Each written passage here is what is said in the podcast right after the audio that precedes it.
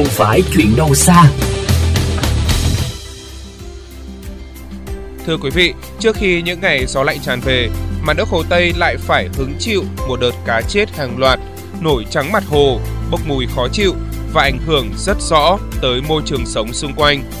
Nguyên nhân ban đầu được cơ quan chuyên môn xác định là mật độ cá tại Hồ Tây quá dày đặc, có nhiều loài cá ngoại lai xâm hại, không phù hợp môi trường sống. Phóng sự ảnh hưởng môi trường từ thói quen phóng sinh. Kỳ 1 tìm câu trả lời trong hiện tượng cá chết hàng loạt tại Hồ Tây sẽ phản ánh tới quý vị. Mời quý vị cùng theo dõi.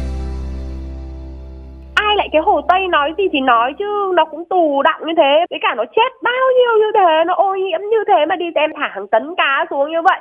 Mình nhìn mình mới thấy sống làm sao được. Hiện tượng cá chết tại Hồ Tây năm nay có nhiều điểm khác so với mọi năm. Không chỉ là thời gian kéo dài, số lượng cá chết nhiều hơn, mà còn bởi loại cá chết chủ yếu là cá mẻ nhỏ. Ông Hoàng Hùng, giám đốc xí nghiệp thoát nước số 1, đơn vị trực tiếp phụ trách việc vớt cá chết và vệ sinh trên mặt nước Hồ Tây cho biết, khoảng từ đầu năm trở lại đây có hiện tượng một số nhóm người thả phóng sinh lượng cá giống lớn xuống Hồ Tây theo từng bao tải, thậm chí là cả xe tải. Đó cũng là lý do khiến cho mật độ cá phát sinh dày đặc và rất khó kiểm soát và công cuộc khắc phục rất vất vả.